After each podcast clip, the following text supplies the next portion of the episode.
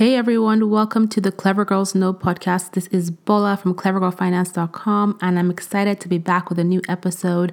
I'm going to be talking about how to recession proof your finances because recessions are inevitable and you need to have a plan when they do arrive. And even if it's not a recession, things happen in life. You may lose your job, you know, unplanned expenses may come up and you need to have a plan to get past the difficult situations to weather the storm. And so we're going to be getting into that on today's episode. But before I get started, if you haven't already subscribed to clevergirlfinance.com, head over to the website and subscribe there so you can get access to my resource library. I have over 12 really awesome tools to help you with your finances as you work on improving them. Um, and also be sure to subscribe to this podcast if you love what you're listening to. You can subscribe on iTunes, Stitcher, or SoundCloud. And if we aren't already friends on Instagram, head over and follow me on Instagram at clevergirlfinance. And finally, be sure to check out the Clever Girl Finance Accountability Program. It is an awesome community of women who are building real wealth. They're ditching debt, saving money, and making huge strides with their finances through the weekly challenges and worksheets. And like I mentioned, an, an awesome community of really supportive women who are motivating each other to do great things with their money. So you can learn more about that at clevergirlfinanceacademy.com. So let's get into today's episode.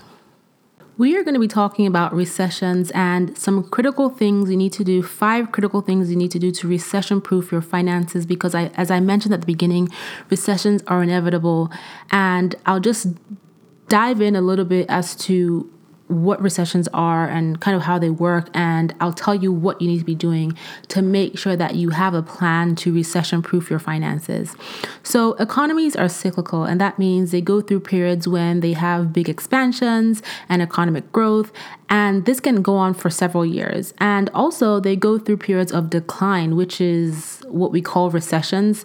And in more se- severe situations, they're called depressions, which are extended recessions. And basically, what happens during a recession is there is typically a decline in industrial and trade activity, and this can severely impact your personal finances. Um, some major implications from recessions include things like job losses, um, unemployment, then those unemployment rates rise. Um, there's a drop in real estate values. There is a decline in investment values. The stock market declines. And these are all things that are implications of um, a recession. However, regardless of whether there is a recession going on or not, life goes on, right? And you need to pay your bills. And so you need to have a plan to properly prepare your finances to weather a storm. And in the United States, the economy has been really on the up and up for several years now, ever since the 2008 recession, ever since we got past it. And, you know, there's a very high chance that a recession is coming around soon. While I cannot predict what the how severe it's going to be or how long it's going to last, you know, we definitely all need to be prepared for a potential recession coming our way. So I'm going to get into five key things you need to be doing to prepare your finances for a recession, to prepare your finances to weather any storm. You know, it could be a storm in your personal life, a job loss, something happens, unplanned expenses. But regardless of what is happening, you need to have a plan plan in place so that when things like this happen, you don't go your your life doesn't become a ruin. You don't go into, you know, panic mode. You you need to have a plan in place. So let's talk about the five key things you need to have in place or you need to be doing. So number 1, you need to bulk up your emergency savings. You guys hear me talk about this all the time on this podcast, on the blog, on Instagram.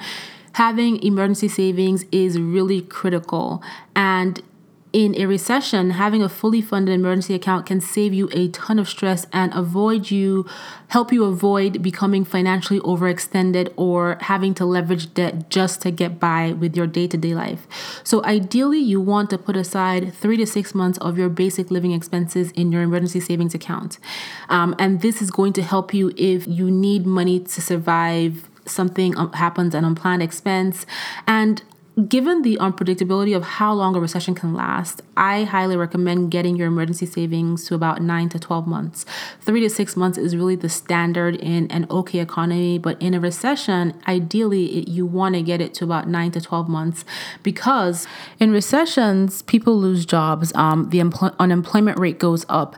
And so if unfortunately that were to happen to you where you lost your job, this is going to give you a good amount of time to be able to find a job so it can it can be a great buffer to help you pay your bills while you're looking for a job. And this is because jobs can be harder to come by in an economy that's experiencing a recession. So if you have no emergency savings right now do not panic. I am not trying to scare you. I'm just trying to get you to start working on it and creating a plan.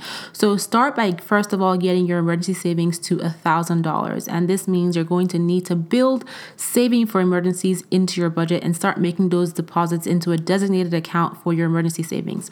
Once you get to that $1,000, your next goal should be to get your emergency savings to three months and then to six months, and if possible, to nine months. And if you can get it to 12 months, that would be incredible. But keep in mind that the amount of money you put into your emergency, your emergency savings is for your basic living expenses. So this is not for, it's not money for your, your wants and the nice to haves. It's the, it's money for for your needs. And so this is to cover things like your shelter, your transportation, and your food, your basic living expenses, the things you need to pay for in order to survive. So you don't have to put in there a whole year of your salary. Instead, you need to figure out what your minimum cost is to survive every month, your basic living expenses, and get that into your emergency fund. And it's going to take you time to build up, but start now, build it into your budget, and every time you get paid, designate an amount towards your emergency savings and start with that first thousand dollars and then get it to three months and then to six months and if possible to nine and 12 months. And again, in an economy experiencing a recession, it is typically more difficult to find jobs. And so you want to make sure that in the event that you, if you lose your job, unfortunately, because that happens sometimes, that you have a good enough buffer to help you survive. And even if there is no recession, you know, job losses happen, unexpected bills come up, and you want to be able to have a good buffer, aka your emergency fund, to help you get through it so you don't have to leverage debt and dig yourself into a deeper hole with debt. And if you're wondering about savings versus debt payments, I have a uh, podcast episode um, where I talk about should you save or pay off debt, and that's that's a really a separate topic on its own. So head over there and listen to that. But at the very minimum, you want to get your emergency savings to a thousand dollars, and then from there, there, depending on your situation, you can focus on aggressively saving more or aggressively paying down your debt. Okay, so number two, you want to diversify your investments. Um, you've probably heard the saying, don't put your eggs into one basket. Well, the same line of thought applies to your investments. It is very, very important that you have a well diversified investment portfolio. And this means you don't ever want to have all of your investments tied up in one stock or in one real estate property. I know a lot of people um, buy their company stock, um, but you don't want to put all of your money into your company stock. You want to diversify your investments. So if you have an IRA or a 401k, um, you want to make sure that you look at where your money is invested in. You don't want to invest it in a single stock. You want to make sure it's in a fund that is spread across multiple industry sectors and different types of investments.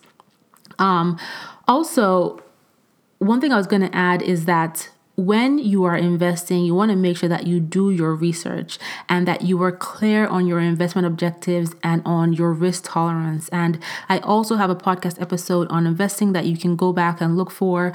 Um, but when a recession rolls around, don't panic. Um, a lot of people get into the mode where it's like the sky is falling and they start to sell, sell, sell, sell everything, but you don't want to panic. Once you have your objectives in place and you understand your risk tolerance, then and also also, if you're thinking long term, it's going to help you get past the recession. So, recessions are temporary situations, they may last a few years, but you cannot panic and start selling everything you own when recessions happen. Um, for a lot of people who are experienced in investing, they look at recessions as the stock market being on sale and they use that as an opportunity to find good investments. Warren Buffett is a huge fan of this. So, again, think long term, um, know your risk tolerance. Your, your risk tolerance, know what your objectives are, and have a clear plan for what it is that you're investing for. Okay, the third thing you need to do um, when it comes to making sure your finances are recession proof is you need to pay off your debt. The last thing you want to do is have to worry about a ton of debt in a bad economy, especially with the increased rates of unemployment. Um, paying off your debt is going to save you a ton of money in interest payments, and you'll also be able to put the extra funds once your debt is paid off towards bulking up your emergency savings and also towards your other financial goals. So you want to focus on paying off your high interest rate debt first before you consider any investing and just save yourself some money on those interest payments. Once your debt is gone, you can focus on investing as much as you want. And yeah, so paying off debt should be top on your list. Um, just to make sure that if a recession does roll around or for whatever reason you become unemployed, you are not stressing and panicking and just like having sleepless nights because you don't know how you're going to pay off your debt. If you're making money right now, you want to make a pri- make it a priority to start paying off your debt.